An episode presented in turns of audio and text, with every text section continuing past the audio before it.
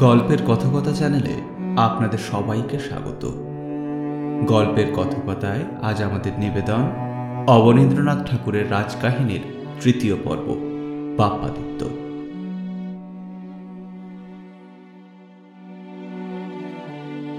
তুষের আগুন যেমন প্রথম ঠিক ঠিক শেষে হঠাৎ থুথু করে জ্বলে ওঠে, তেমনি গোহের পর থেকে রাজপুতদের ওপর ভিলদের রাগ ক্রমে ক্রমে অল্পে অল্পে বাড়তে বাড়তে একদিন দাও দাও করে পাহাড়ে পাহাড়ে বনে বনে দাবানলের মতো জ্বলে উঠল। গোহের সুন্দর মুখ, অসীম দয়া, অটল সাহসের কথা মনে রেখে ভিলেরা আট পুরুষ পর্যন্ত রাজপুত রাজাদের সমস্ত অত্যাচার সহ্য করেছিল। যদি কোনো রাজপুত রাজা শিকারে যেতে পথের ধারে কোনো ভিলের কালো গায়ে বল্লমের খোঁচায় রক্তপাত করে চলে যেতেন তবে তার মনে পড়ত, রাজা গোহ একদিন তাদেরই বংশের একজনকে বাঘের মুখের থেকে বাঁচিয়ে এনে নিজের হাতে তার বুকের রক্ত মুছে দিয়েছিলেন। যখন কোনো রাজকুমার কোনো একদিন শখ করে গ্রামকে গ্রাম জ্বালিয়ে দিয়ে তামাশা দেখতেন, তখন তাদের মনে পড়ত, এক বছর দুর্ভিক্ষের দিনে রাজা গোহ তাঁর প্রকাণ্ড রাজবাড়ি, পরিপূর্ণ ধানের গোলা আশ্রয়হীন দিন দুঃখী ভিল প্রজাদের জন্য সারা বৎসর খুলে রেখেছিলেন। ভাগ্যদোষে যুদ্ধে জয় না হলে যেদিন কোনো কাপুরুষ যুবরাজ, বিশ্বাসঘাতক বলে সেনাপতিদের মাথা একটির পর একটি, হাতির পায়ের তলায় চূর্ণ করে ফেলতেন? সেদিন সমস্ত ভিল বাহিনী চোখে জল মুছে ভাবত, হায় রে হায়, মহারাজ গোহ ছিলেন। যিনি যুদ্ধের সময় ভাইয়ের মতো তাদের যত্ন করতেন, মায়ের মতো তাদের রক্ষা করতেন, বীরের মতো সকলের আগে চলতেন।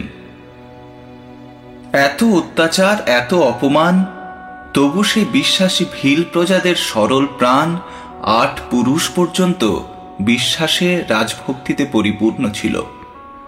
কিন্তু যখন বাপ্পাদিত্যের পিতা নাগাদিত্য রাজসিংহাসনে বসে ঘোর অত্যাচার আরম্ভ করলেন, যখন গরিব প্রজাদের গ্রাম জ্বালিয়ে ক্ষেত উজাড় করে তার মন সন্তুষ্ট হলো না, তিনি যখন হাজার হাজার ভিলের মেয়ে দাসীর মতো রাজপুতের ঘরে ঘরে বিলিয়ে দিতে লাগলেন, যখন প্রতিদিন নতুন নতুন অত্যাচার না হলে তার ঘুম হতো না, শেষে সমস্ত ভিলের প্রাণের চেয়ে প্রিয় তাদের একমাত্র আমোদ বনে বনে পশু শিকার যেদিন নাগাদিত্য নতুন আইন করে একেবারে বন্ধ করলেন, সেদিন তাদের ধৈর্যের বাঁধ ভেঙে পড়ল। নাগাদিত্য ভিল প্রজাদের ওপর এই নতুন আইন জারি করে সমস্ত রাত্রি সুখের স্বপ্নে কাটিয়ে সকালে উঠে দেখলেন, দিনটা বেশ মেঘলা মেঘলা। ঠান্ডা হাওয়া ছেড়েছে, কোনো দিকে ধুলো নেই, শিকারের বেশ সুবিধা। নাগাদিত্য তৎক্ষণাৎ হাতি সাজিয়ে দলবল নিয়ে পেরিয়ে পড়লেন। সেদিন রাজার সঙ্গে কেবল রাজপুত। দলের পর দল বড় বড় ঘোড়ায় চড়ে রাজপুত। সামান্য ভিলের একটি ছোট ছেলের পর্যন্ত যাবার হুকুম নেই। শিকার দেখলে খাঁচার ভিতরে চিতাবাঘ যেমন ছটপট করে। আজ শিকারের দিনে ঘরের ভিতর বসে থেকে ভিলেদের প্রাণ তেমনই ছটপট করছে। এই কথা ভেবে নিষ্ঠুর নাগাদিত্যের মন আনন্দে নৃত্য করতে লাগল। মহারাজ নাগাদিত্য দলবল নিয়ে ভেরি বাজিয়ে হৈ হৈ শব্দে পর্বতের শিখরে চড়লেন। বজ্রের মতো ভয়ঙ্কর সেই ভেরির আওয়াজ শুনে অন্যদিন মহিষের পাল জল ছেড়ে পালাত। বনের পাখি বাসা ছেড়ে আকাশে উঠত। হাজার হাজার হরিণ প্রাণ ভয়ে পথ ভুলে ছুটতে ছুটতে যেখানে শিকারী, সেইখানে এসে উপস্থিত হতো। ঘুমন্ত সিংহ জেগে উঠত। বাঘ হাঁকার দিত। শিকারীরা কেউ বল্লম হাতে মহিষের পিছনে, কেউ খাঁড়া হাতে সিংহের সন্ধানে ছুটে চলত। কিন্তু নাগাদিত্য আজ বারবার ফেরি বাজালেন। বারবার শিকারীর দল চিৎকার করে উঠল। তবু সেই প্রকাণ্ড বনে একটিও বাঘের গর্জন, একটিও পাখির ছটাপট কিংবা হরিণের খুরের খুটখাট শোনা গেল না। মনে হলো, সমস্ত পাহাড় যেন ঘুমিয়ে আছে। রাগে নাগাদিত্যের দুই চক্ষু লাল হয়ে উঠল। তিনি দলবলের দিকে ফিরে বললেন, ঘোড়া ফেরাও। অসন্তুষ্ট ভিল প্রজা এ বনের সমস্ত পশু অন্য পাহাড়ে তাড়িয়ে নিয়ে গেছে। চলো, আজ গ্রামে গ্রামে, নগরে নগরে পশুর সমান ভিলের দল শিকার করিগে মহারাজার রাজহস্তি সুর দুলিয়ে কান কাঁপিয়ে পাহাড়ের উপর ইদরপুরের দিকে ফিরে দাঁড়াল। তার পিঠের ওপর সোনার হাওদা, জরির বিছানা হীরের মতো জ্বলে উঠল। তার চারদিকে ঘোড়ায় চড়া রাজপুতের দুশো বল্লম সকালের আলোয় ঝকমক করতে লাগল। নাগাদিত্য হুকুম দিলেন, চালাও। তখন কোথা থেকে গভীর গর্জনে সমস্ত পাহাড় যেন ফাটিয়ে দিয়ে প্রকাণ্ড একটা কালো বাঘ যেন একজন ভিল সেনাপতির মতো, সে অত্যাচারী রাজার পথ আগলে পাহাড়ের সুঁড়ি পথে রাজহস্তির সম্মুখে এসে দাঁড়াল। নাগাদিত্য মহা আনন্দে ডান হাতে বল্লম নিয়ে হাতির পিঠে ঝুঁকে বসলেন। কিন্তু তার হাতের বল্লম হাতেই রইল। বনের অন্ধকার থেকে কালো চামড়ে সাজানো প্রকাণ্ড একটা তীর তার বুকের এদিক থেকে আর একদিক ফাটিয়ে দিয়ে সনসন শব্দে বেরিয়ে গেল। অত্যাচারী নাগাদিত্য ফিলেদের হাতে প্রাণ হারালেন। তারপর চারদিক থেকে হাজার হাজার কালো বাঘের মতো কালো কালো ভিল ঝোপঝাড়ের আড়াল থেকে বেরিয়ে রাজপুতদের রক্তে পাহাড়ের গা রাঙা করে তুললে। একজনও রাজপুত বেঁচে রইল না। কেবল সোনার সাজ পরা মহারাজ নাগাদিত্যের কালো একটা পাহাড়ি ঘোড়া, অন্ধকার সমুদ্রের সমান ভিল সৈন্যের মাঝ দিয়ে ঝড়ের মতো রাজবাড়ির দিকে বেরিয়ে গেল।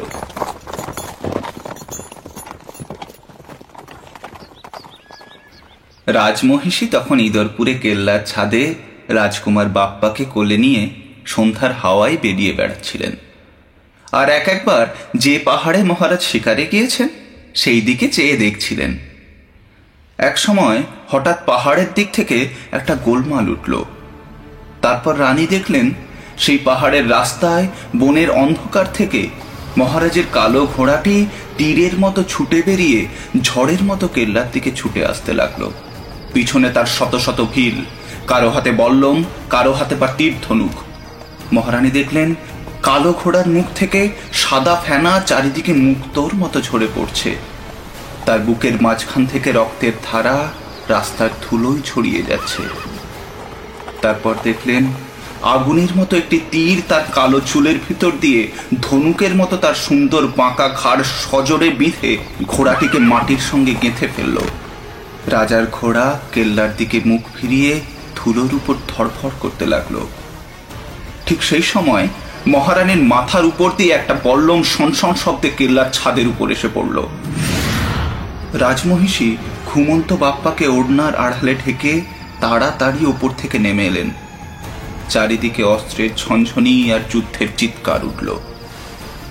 সূর্যদেব মালিয়া পাহাড়ের পশ্চিম পারে অস্ত গেলেন। সে রাত্রি কি ভয়ানক রাত্রি?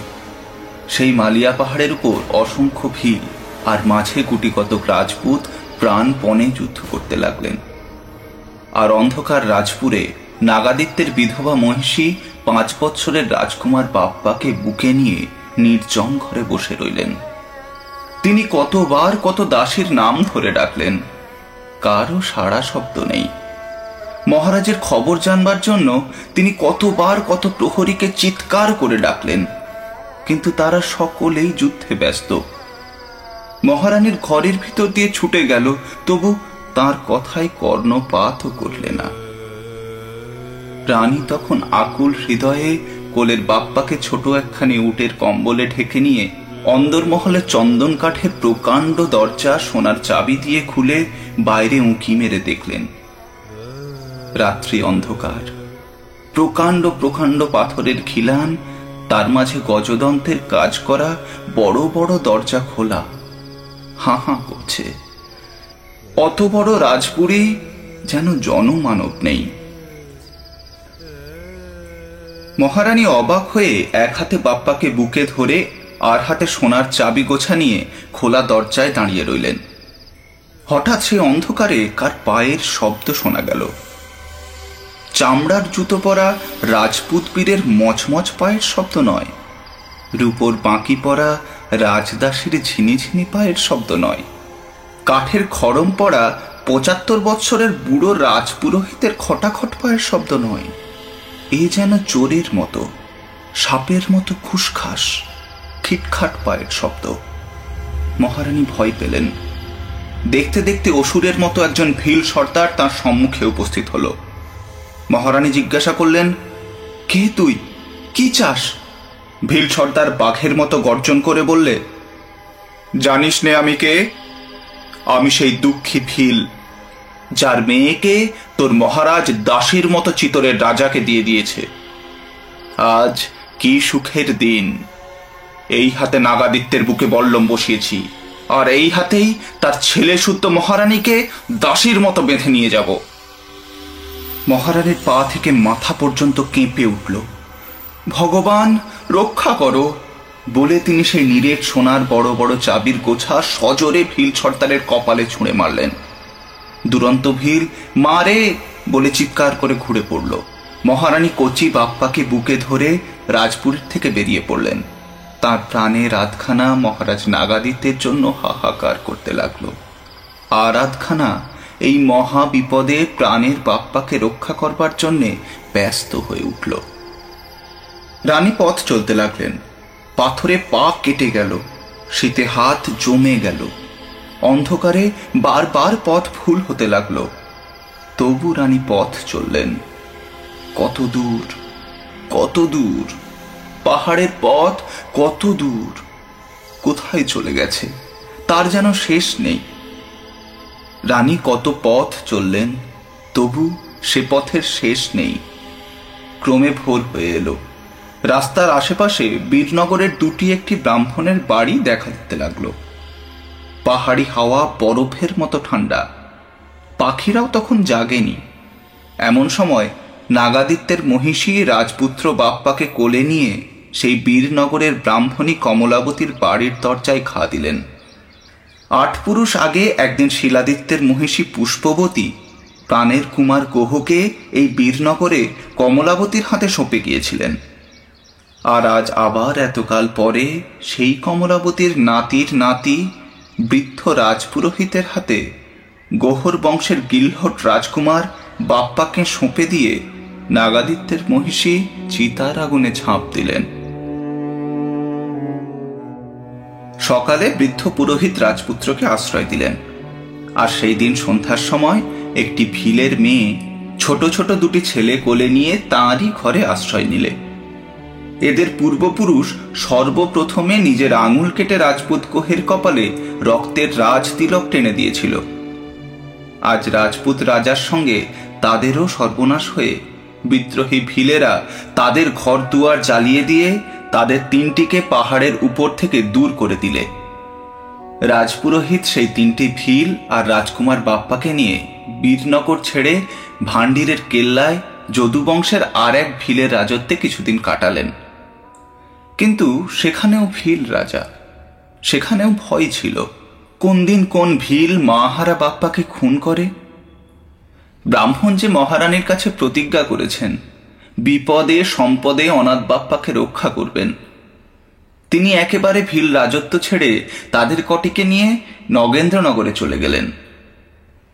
একদিকে সমুদ্রের তিনটে ঢেউয়ের মতো ত্রিকুট পাহাড়, আর একদিকে মেঘের মতো অন্ধকার পরাশর অরণ্য, মাঝখানে নগেন্দ্রনগর। কাছাকাছি সোলাঙ্কি বংশের একজন রাজপুত রাজার রাজবাড়ি। বৃদ্ধ ব্রাহ্মণ সেই নগেন্দ্রনগরে ব্রাহ্মণ পাড়ার গা ঘেঁষে ঘর বাঁধলেন। সেই ভিলের মেয়ে তার ঘরের সমস্ত কাজ করতে লাগল।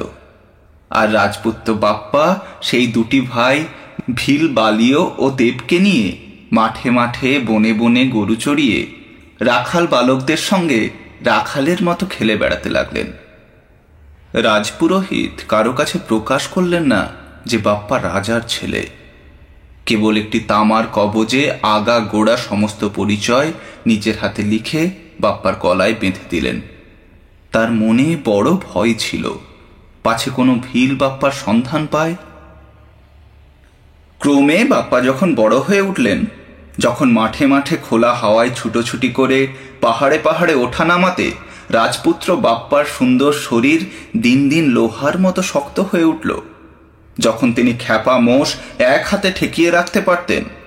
সমস্ত রাখাল বালক যখন রাজপুত্র বলে না জেনেও রাজার মতো বাপ্পাকে ভয়, ভক্তি ও সেবা করতে লাগল, তখন ব্রাহ্মণ অনেকটা নিশ্চিন্ত হলেন। তখন তিনি বাপ্পার শরীরের সঙ্গে মনকেও করে তুলতে লাগলেন। তিনি প্রতিদিন সন্ধ্যার সময় একলা ঘরে বাপ্পার কাছে বসে সেই মালিয়া পাহাড়ের গল্প, সেই ভিল বিদ্রোহের গল্প সেই রানী পুষ্পবতী, মহারাজ শিলাদিত্য, রাজকুমার গোহ, তার প্রিয় বন্ধু মান্ডলিকের কথা একে একে বলতে লাগলেন। শুনতে শুনতে কখনো বাপ্পার চোখে জল আসতো, কখনো বা রাগে মুখ লাল হয়ে উঠত, কখনো ভয়ে প্রাণ কাঁপত।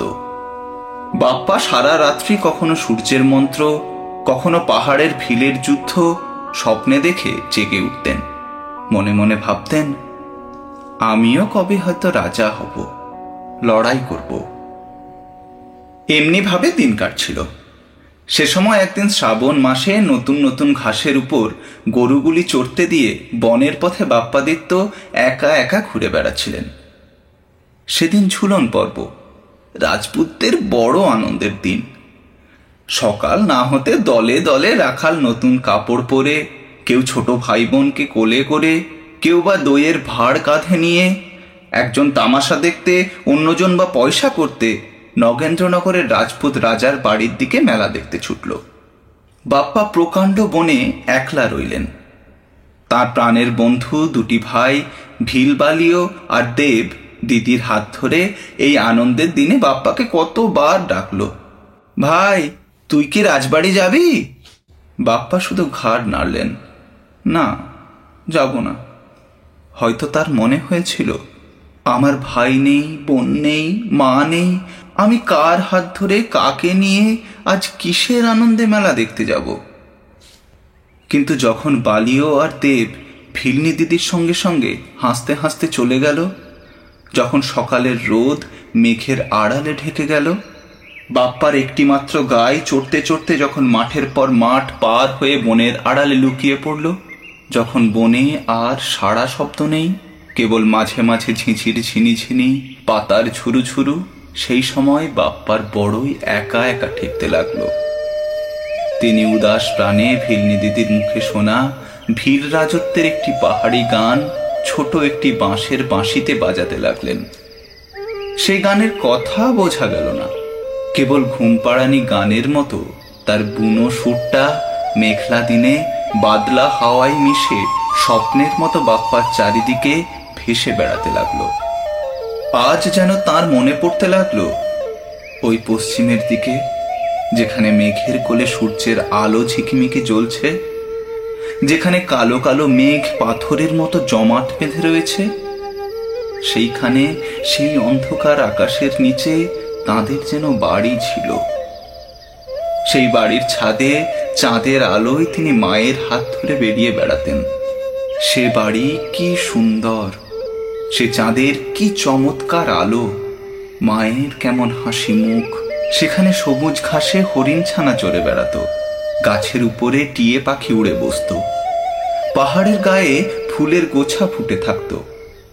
তাদের কি সুন্দর রং, কি সুন্দর গলা বাপ্পা সজল নয়নে মেঘের দিকে চেয়ে চেয়ে বাঁশের বাঁশিতে ভিলের গান বাজাতে লাগলেন। বাঁশির করুণ সুর কেঁদে কেঁদে কেঁপে কেঁপে বন থেকে বনে ঘুরে ঘুরে বেড়াতে লাগল। সেই বনের একধারে আজ ঝুলন পূর্ণিমায় আনন্দের দিনে সোলাঙ্কি বংশের রাজার মেয়ে সখীদের নিয়ে খেলে বেড়াচ্ছিলেন। রাজকুমারী বললেন, শুনেছিস ভাই? বনের ভিতর রাখাল রাজা বাঁশি বাজাচ্ছে। সখীরা বললে, আয় ভাই, সকলে মিলে চাপা গাছে দোলা খাটিয়ে ঝুলনো খেলা খেলি আয়। কিন্তু দোলা খাটাবার দড়ি নেই যে।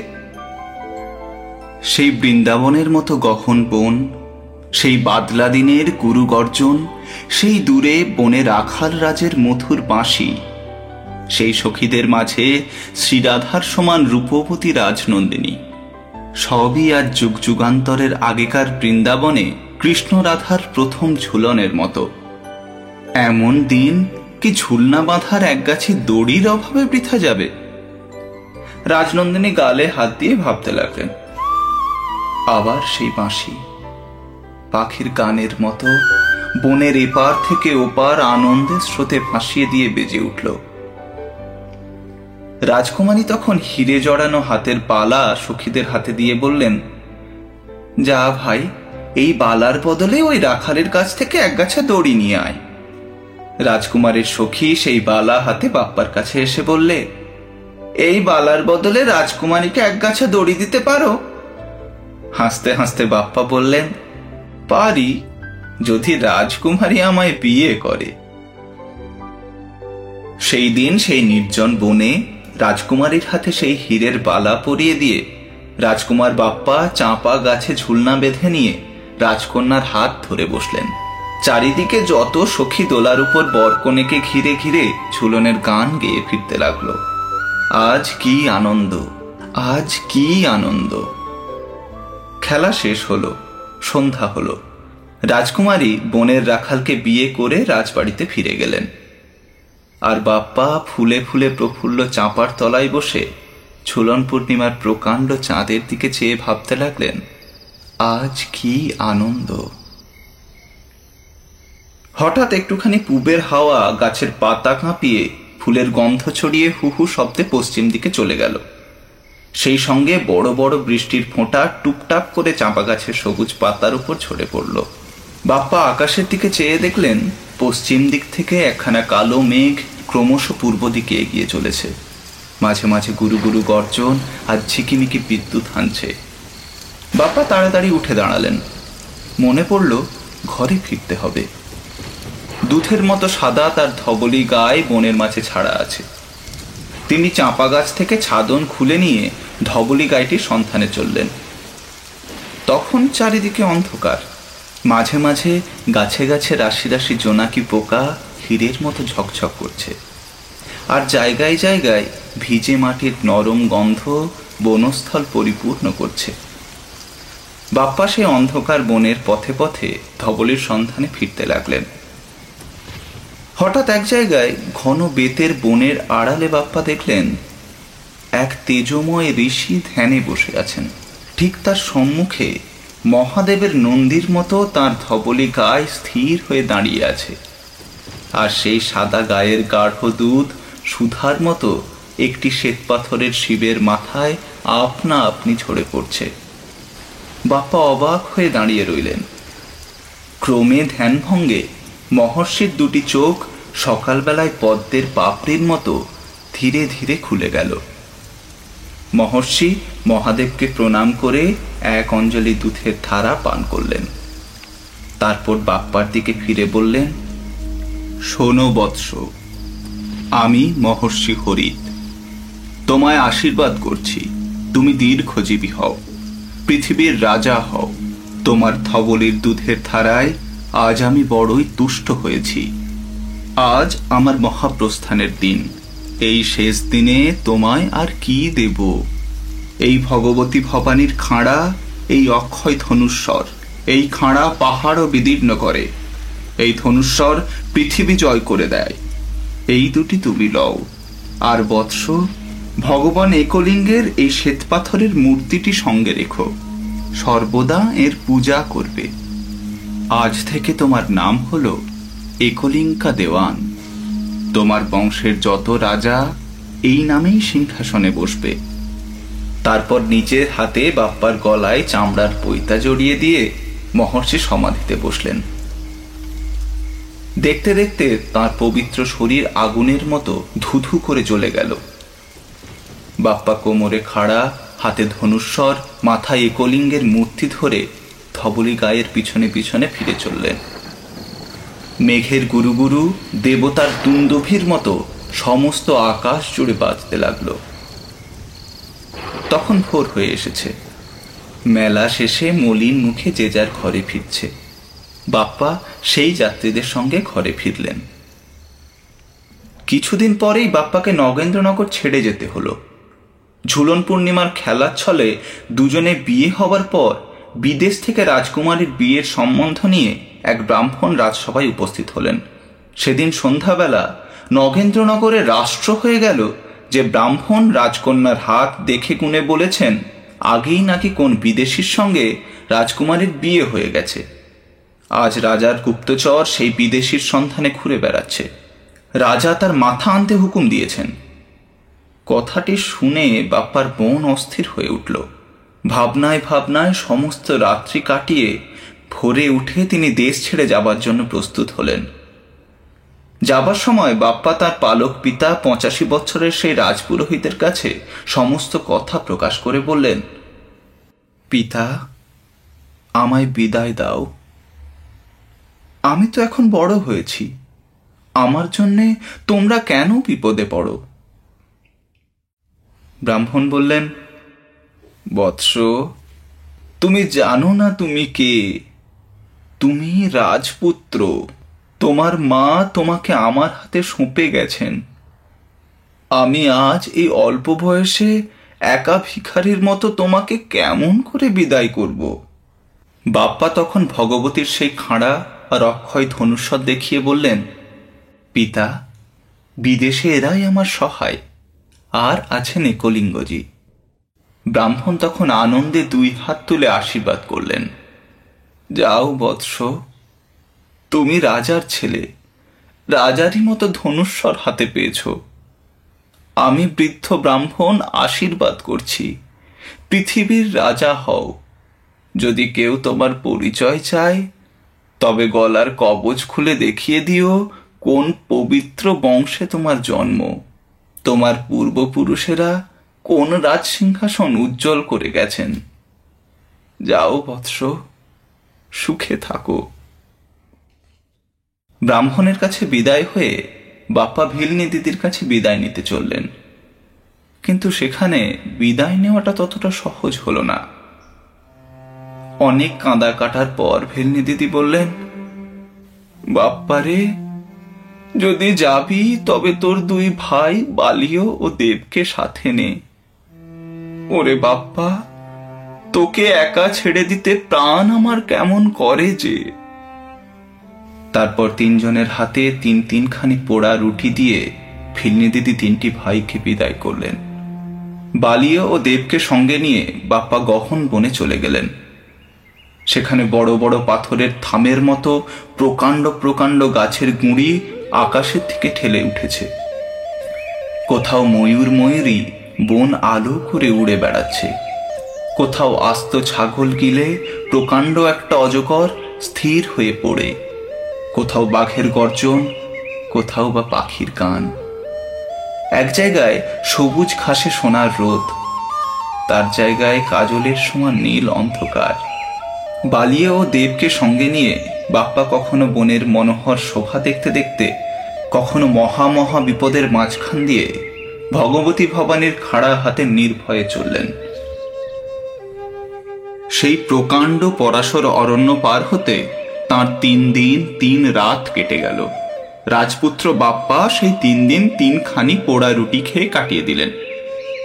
তারপর গ্রামের পর গ্রাম, দেশের পর দেশ পার হয়ে কত বর্ষা, কত শীত পথে পথে কাটিয়ে বাপ্পা মেবারের মৌর্যবংশীয় রাজা মানের রাজধানী চিতর নগরে উপস্থিত হলেন।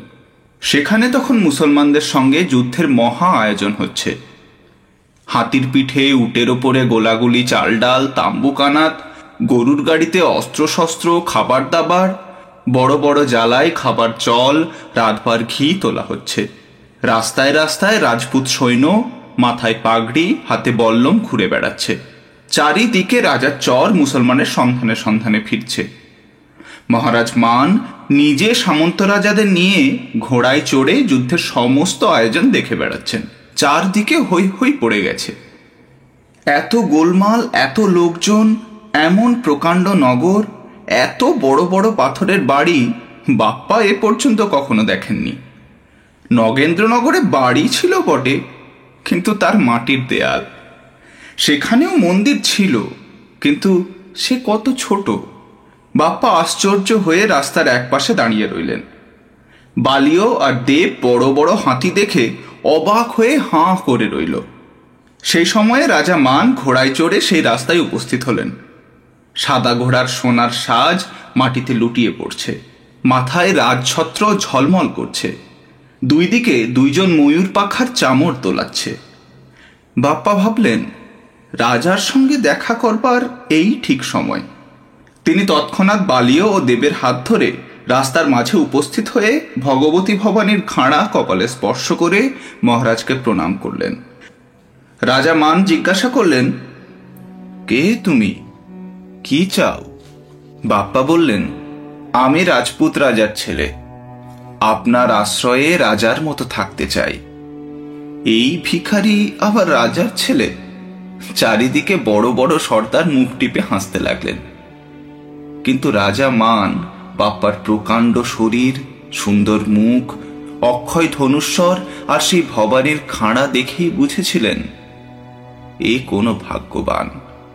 ভগবান কৃপা করে এই মুসলমান যুদ্ধের সময় এই বীর পুরুষকে আমার কাছে পাঠিয়েছেন।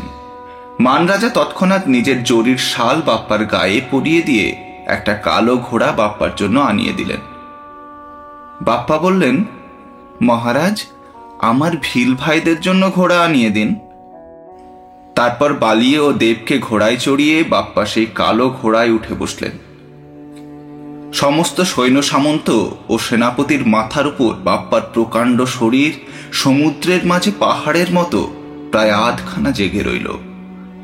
তখন রাস্তার লোক দেখে বলতে লাগল হ্যাঁ বীর বটে। যেমন চেহারা, তেমনি শরীর। চারিদিকে ধন্য ধন্য পড়ে গেল। কেবল রাজার যত সেনাপতি, মাথার উপরে রাজবেশ মোড়া সেই ভিখারিকে দেখে মান রাজার উপর মনে মনে অসন্তুষ্ট হলেন। রাজা দিন দিন বাপ্পাকে যতই সুনয়নে দেখতে লাগলেন, যতই তাকে আদর অভ্যর্থনা করতে লাগলেন, ততই সেনাপতিদের মন হিংসার আগুনে পুড়তে লাগল। ক্রমে মুসলমানদের সঙ্গে যুদ্ধের দিন উপস্থিত হল। সেই দিন রাজসভায় দেশ বিদেশে যত সামন্ত রাজা, যত বুড়ো বুড়ো সেনাপতি একমত হয়ে মান রাজার সম্মুখে দাঁড়িয়ে বললেন, মহারাজ, আমরা অনেক সময় অনেক যুদ্ধে তোমার জন্য প্রাণ দিতে গিয়েছি।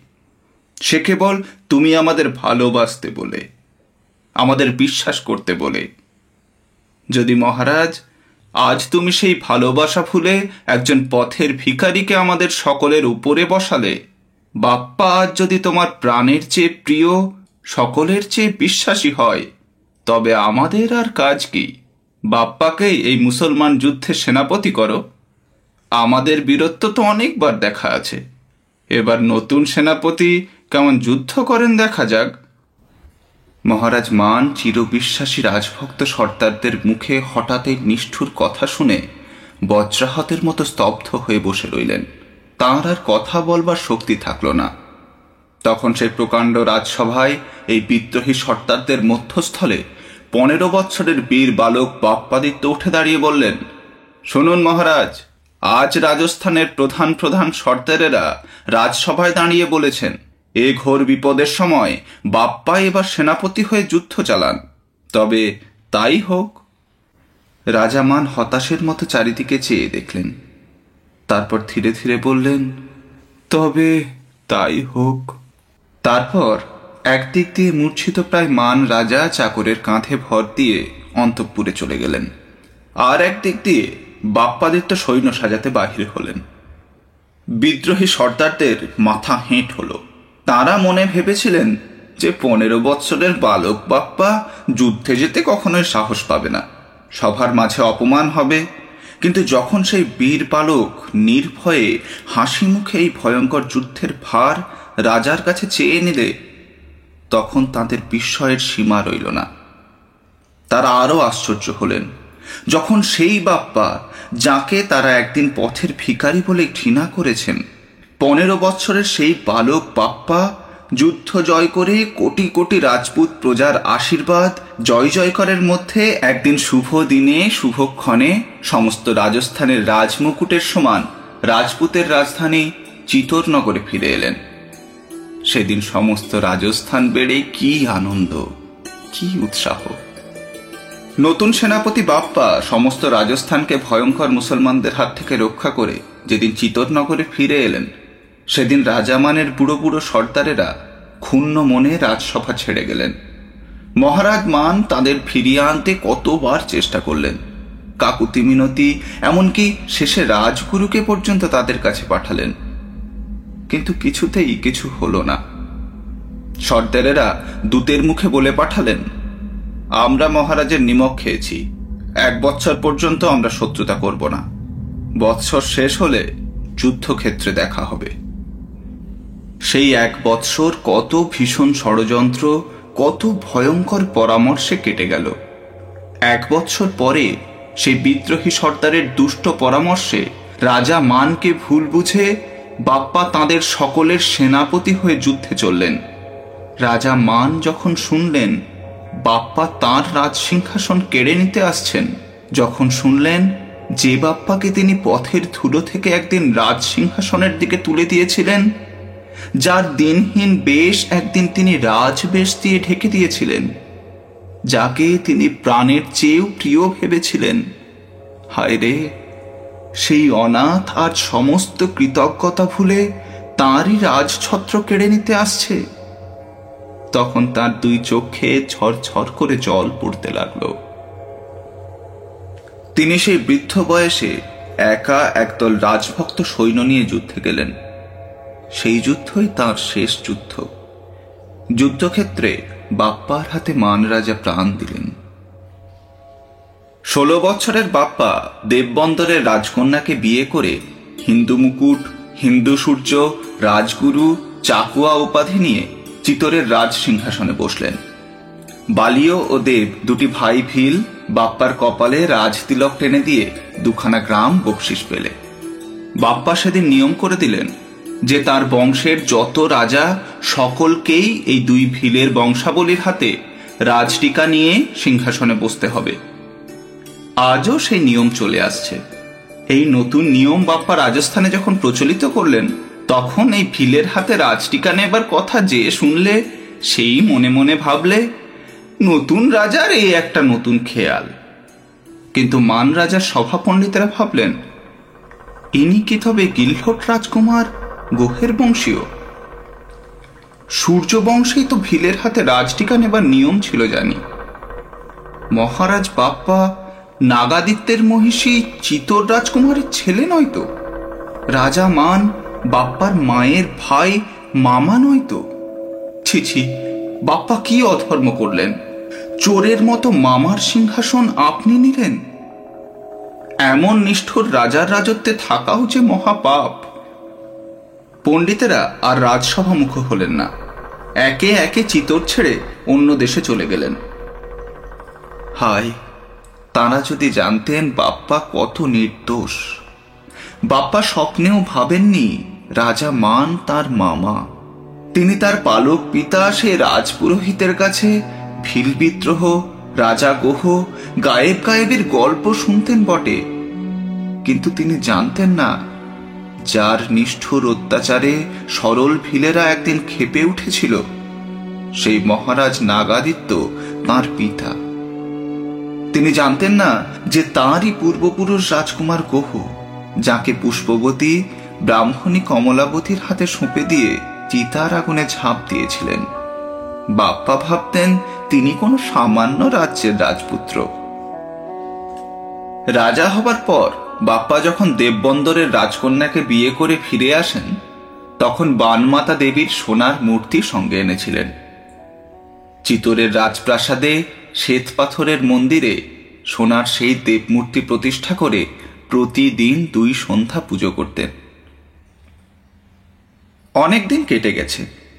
বাপ্পা প্রায় বুড়ো হয়েছেন। সেই সময় একদিন ভক্তি ভরে বানমাতাকে প্রণাম করে উঠবার সময় বাপ্পার গলা থেকে ছেলেবেলার সেই তামার কবচ ছিঁড়ে পড়ল। বাপ্পা বড় হয়ে উঠেছিলেন, কিন্তু সুতোই বাঁধা সেই তামার কবচটি তার গলায় যেমন তেমনই ছিল। অনেক দিনের অভ্যাসে মনেই পড়তো না যে গলায় কিছু একটা আছে। আজ যখন হীরামতির কুড়িগাছা হারের নিচে থেকে সেই পুরানো কবচখানি পায়ের তলায় ছিঁড়ে পড়ল, তখন বাপ্পা চমকে উঠে ভাবলেন ই কি? এতদিন আমার মনেই ছিল না যে এতে লেখা আছে আমি কে, কোথায় ছিলুম। আজ সব সন্ধান পাওয়া যাবে। বাপ্পা প্রফুল্ল মুখে সেই তামার কবচ মহারানীর হাতে এনে দিয়ে বললেন, পড়ো তো শুনি। বাপ্পা নিজে এক অক্ষরও পড়তে জানতেন না। মহারানী বাপ্পার পায়ের কাছে বসে পড়তে লাগলেন। কবজের এক পিঠে লেখা রয়েছে, বাসস্থান ত্রিকুট পর্বত নগেন্দ্রনগর, পরাশর অরণ্য। বাপ্পা হাসি মুখে রানীর কাঁধে হাত রেখে বললেন, এই আমার ছেলেবেলার দেশ। এইখানে কত খেলা খেলেছি। সেই ত্রিকুট পাহাড়, সেই আশি বৎসরের বৃদ্ধ ব্রাহ্মণের গম্ভীর মুখ। নগেন্দ্রনগরে ঝুলন পূর্ণিমায় সেই জ্যোৎস্না রাত্রি। সেই সোলাঙ্কি রাজকুমারীর মধুর হাসি। স্বপ্নের মতো আমার এখনও মনে আসে। আমি কতবার কত লোককে জিজ্ঞাসা করেছি। কিন্তু পৃথিবীতে তিনটে চূড়ো পাহাড় কত আছে? কে তার সন্ধান পাবে? আমি যদি বলতে পারতেন যে সেই মেঘের মতো তিনটে পাহাড়ের ঢেউকে ত্রিকুট বলে, যদি বলতে পারতেন সেই ছোট শহরের নাম নগেন্দ্রনগর, যদি জানতে পারতেন সেই ঘন বন যেখানে আমি রাখালদের সঙ্গে খেলে বেড়াতাম যেখানে ঝুলন পূর্ণিমায় সোলাঙ্কি রাজকুমারীকে বিয়ে করেছিলাম, সেটি পরাশর অরণ্য, তবে কোনো গোলই হতো না। হায় হায়, জন্মাবধি লেখাপড়া না শিখে এই ফল। এতকাল পরে কি আর সেই বৃদ্ধ ব্রাহ্মণ, সেই সোলাঙ্কি রাজনন্দীকে ফিরে পাব? পড়ো তো শুনি, আর কি লেখা আছে? রানী কবজের আর এক পিঠ উল্টে পড়তে লাগলেন। জন্মস্থান মালিয়া পাহাড়। পিতা নাগাদিত্য। মাতা চিতর রাজকুমারী। নাম বাপ্পা। মহারানীর বড় বড় চোখ মহাবিস্ময়ে আরও বড় হয়ে উঠল। তিনি তামার সেই কবজ হাতে বাপ্পার পায়ের তলায় ফুলের বিছানার মতো সুন্দর গালিচায় অবাক হয়ে বসে রইলেন। আর গজদন্তের পালঙ্কের উপর বাপ্পা ডান হাতের আঙুলে এক ফোঁটা রক্তের মতো বড় একখানা প্রবালের আংটির দিকে চেয়ে ভাবতে লাগলেন হাই হাই কি পাপ করেছি? এই হাতে পৃথিহন্তা ফিলদের শাসন না করে মামার প্রাণহন্তা হয়ে আমি সিংহাসনে বসেছি। মহারানী, আমি মহাপাপী, আমি চিতরের সিংহাসনে বসবার উপযুক্ত নই। এখন পিতৃ হত্যার প্রতিশোধ আর আত্মীয় বধের প্রায়শ্চিত্ত আমার জীবনের ব্রত হল। একলিঙ্গের দেওয়ান বাপ্পা সেই দিনই সকলের কাছে বিদায় হয়ে দশ হাজার দেওয়ানি ফৌজ নিয়ে চিতর থেকে বের হলেন। তাঁর সমস্ত রাগ মালিয়া পাহাড়ে ভিলের রাজত্বের উপর গিয়ে পড়ল। বাপ্পা মালিয়া পাহাড় জয় করে ভিল রাজত্ব ছাড়খাড় করে চলে গেলেন। তারপর দেশ বিদেশ, Kashmir, Kabul, Isfahan, Kandahar, Iran, Turan জয় করলেন। বাপ্পার সকল স্বাদ পূর্ণ হল। মালিয়া পাহাড় জয় করে পিতৃহত্যার প্রতিশোধের স্বাদ পূর্ণ হল। আধখানা পৃথিবী চিতর সিংহাসনের অধীনে এনে আত্মীয়বধের কষ্ট অনেকটা দূর হল। কিন্তু তবু মনের শান্তি প্রাণের আরাম কোথায় পেলেন? বাপ্পা যখন সমস্ত দিন যুদ্ধের পর শ্রান্ত হয়ে নিজের শিবিরে বসে থাকতেন, যখন নিস্তব্ধ যুদ্ধক্ষেত্রে কোনোদিন পূর্ণিমার চাঁদের আলোয় আলোময় হয়ে যেত তখন বাপ্পার সেই ঝুলন পূর্ণিমার রাত্রে চাঁপা গাছের ঝুলনায় সোলাঙ্কি রাজকুমারীর হাসি মুখ মনে পড়ত। যখন কোনো নতুন দেশ জয় করে বাপ্পা সেখানকার নতুন রাজপ্রাসাদে সোনার পালঙ্কে নহবতের মধুর সুর শুনতে শুনতে ঘুমিয়ে পড়তেন, তখন সেই পূর্ণিমার রাতে চাঁপা গাছের চারিদিকে ঘিরে ঘিরে রাজকুমারীর সখীদের সেই ঝুলন গান স্বপ্নের সঙ্গে বাপ্পার প্রাণে ভেসে আসত। শেষে যেদিন তিনি নগেন্দ্রনগরে গিয়ে দেখলেন, তাদের পাতার কুটির মাটির দেওয়াল মাটির সঙ্গে মিশে গেছে, যখন দেখলেন সোলাঙ্কি রাজবাড়ি শূন্য, নিস্তব্ধ, অন্ধকার হয়ে পড়ে আছে। সে রাজকুমারীও নেই, সে সখীও নেই। তখন বাপ্পার মন একেবারে ভেঙে গেল। তিনি শান্তিহারা পাগলের মতো সেই দিগ্বিজয়ী সৈন্য নিয়ে শান্তির আশায় এদেশ ওদেশ ঘুরে বেড়াতে লাগলেন। চিতরের প্রকাণ্ড রাজপ্রাসাদ, শূন্য সিংহাসন আর অন্ধরে এক মহারানীকে নিয়ে পড়ে রইল। এই রকম দেশ বিদেশে ঘুরতে ঘুরতে বাপ্পা একদিন বল্লভীপুরে গায়নী নগরে, যেখানে দুটি ভাই বোন গায়েব গায়েবী পৃথিবীর প্রথম আলো দেখেছিলেন, সেইখানে উপস্থিত হলেন। একদিন ষোলো বৎসর বয়সে রাজা মানের সেনাপতি হয়ে বাপ্পা মুসলমান সুলতান সেলিমের সমস্ত সৈন্য এই গায়নীনগর থেকে তাড়িয়ে দিয়ে চিতরে ফিরে গিয়েছিলেন। আজ কত বৎসর পরে যখন কালো চুলে পাক ধরেছে, যখন চোখের কোলে কালি পড়েছে, গায়ের মাংস লোল হয়ে এসেছে, পৃথিবী যখন তার কাছে অনেকটা পুরনো হয়ে এসেছে, সেই সময় বাপ্পা আর একবার সেই গায়নী নগরে ফিরে এলেন।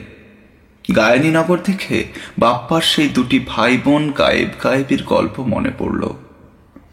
বাপ্পাদিত্য সেই সূর্যকুণ্ডের জলে সূর্য পূজা করে গায়নীর রাজপ্রাসাদে শ্বেতপাথরের শয়ন মন্দিরে বিশ্রাম করতে গেলেন। হঠাৎ অর্ধেক রাত্রে কার একটি মধুর গান শুনতে শুনতে বাপ্পার ঘুম ভেঙে গেল। তিনি শয়ন মন্দির থেকে পাথরের ছাদে বেরিয়ে দাঁড়ালেন।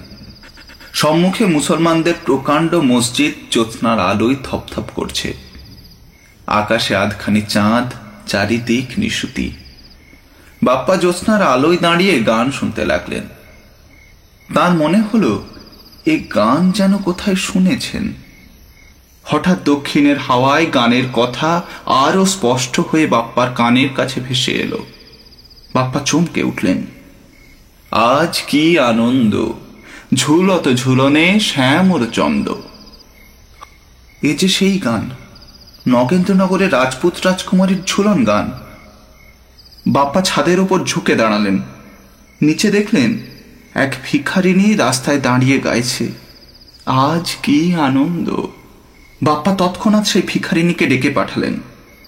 সেই চাঁদের আলোয় নির্জন শ্বেতপাথরের ছাদে পথের ভিখারিনী রাজ্যেশ্বর বাপ্পার সম্মুখে এসে দাঁড়াল। বাপ্পা জিজ্ঞাসা করলেন, কে তুমি? তুমি কি নগেন্দ্রনগরের সোলাঙ্কি রাজকুমারী? তুমি কি কখনো ঝুলন পূর্ণিমায় এক রাখাল বালককে বিয়ে করেছিলে?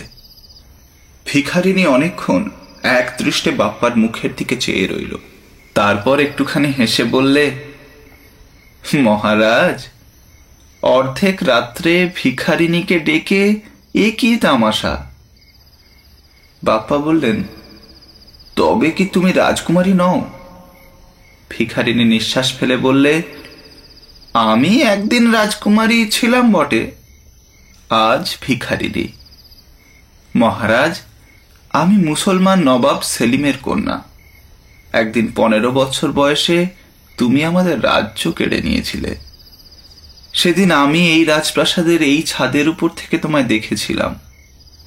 কি সুন্দর মুখ, কি প্রকাণ্ড শরীর। আর আজ তোমায় কি দেখছি? সে শরীর আর নেই, সে হাসি নেই। এমন দশা তোমার কে করল? কোন রাজপুত কুমারের আশায় তুমি পাগলের মতো দেশ বিদেশে ঘুরে বেড়াচ্ছ? বাপ্পা বললেন, সে কথা থাক। তুমি আবার সেই গান গাও। ভিখারিনী গাইতে লাগল। আজ কি আনন্দ। ঝুলত ঝুলনে শ্যামর চন্দ। বাপ্পা সমস্ত দুঃখ ভুলে সেই ভিখারিনীর মুখের দিকে চেয়ে রইলেন। গান শেষ হলো। বাপ্পা বললেন, নবাবজাদি, তোমায় কি দেব বলো? ভিখারিনী বললে আমার যদি রাজ্য থাকতো, তবে তোমায় বলতেম আমায় বিয়ে করে তোমার বেগম করো। কিন্তু সে আশা এখন নেই। এখন আমি ভিখারি নিজে। আমাকে তোমার বাঁদি করে কাছে কাছে রাখো। বাপ্পা বললেন, তুমি বাঁদি হবার যোগ্য নও। আমি তোমায় বেগম করব। তুমি চিরদিন আমার কাছে বসে এই গান গাইবে। তার পরদিন সেই মুসলমান কন্যাকে বিয়ে করে বাপ্পা খোরাসান দেশে চলে গেলেন। সেখানে গুলবাগে খাসমহলে গোলাপের ফোয়ারার ধারে সিরাজির পেয়ালা হাতে বেগম সাহেবার মুখে আরবি গজল আর সেই হিন্দুস্থানের ঝুলন গান শুনতে শুনতে বাপ্পা প্রাণের আরাম, মনের শান্তি পেয়েছিলেন কিনা, কে জানে? একশত বছর বয়সে বাপ্পার মৃত্যু হল। পূর্ব দিকে হিন্দুস্থানে তার হিন্দু মহিষী, হিন্দু প্রজারা, পশ্চিমে ইরানিস্তানে তার মুসলমানি বেগম আর পাঠানের দল। হিন্দুরা তাদের মহারাজকে চিতায় তুলে দিতে চাইলে। আর নৌসেরা পাঠানের দল তাকে মুসলমানের কবর দিতে ব্যস্ত হল। শেষে যখন এক পিঠে সূর্যের স্তব আর এক পিঠে আল্লাহর দোয়া লেখা প্রকাণ্ড কিংখাবের চাদর বাপ্পার উপর থেকে তুলে নেওয়া হলো তখন সেখানে আর কিছুই দেখা গেল না। কেবল রাশি রাশি পদ্ম ফুল আর গোলাপ ফুল। চিতরের মহারানী সেই পদ্ম ফুল বানমাতাজির মন্দিরে মানস সরোবরের জলে রেখে দিলেন। ইরানি বেগম একটি গোলাপ ফুল শখের গুলবাগে খাসমহলের মাঝে গোলাপ জলের ফোয়ারার ধারে পুঁতে দিলেন।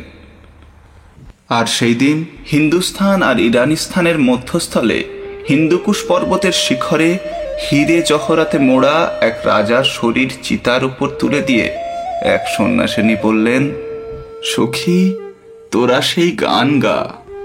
চারিদিকে চার সন্ন্যাসিনী ঘিরে ঘিরে গাইতে লাগল, আজ কি আনন্দ! সন্ন্যাসিনী সেই সোলাঙ্কি রাজকুমারী আর সেই রাজদেহ বাপ্পার মৃতদেহ। দুজনে চিরদিন দুজনের সন্ধানে ফিরেছিলেন। কিন্তু ইহলোকে মিলন হয়নি।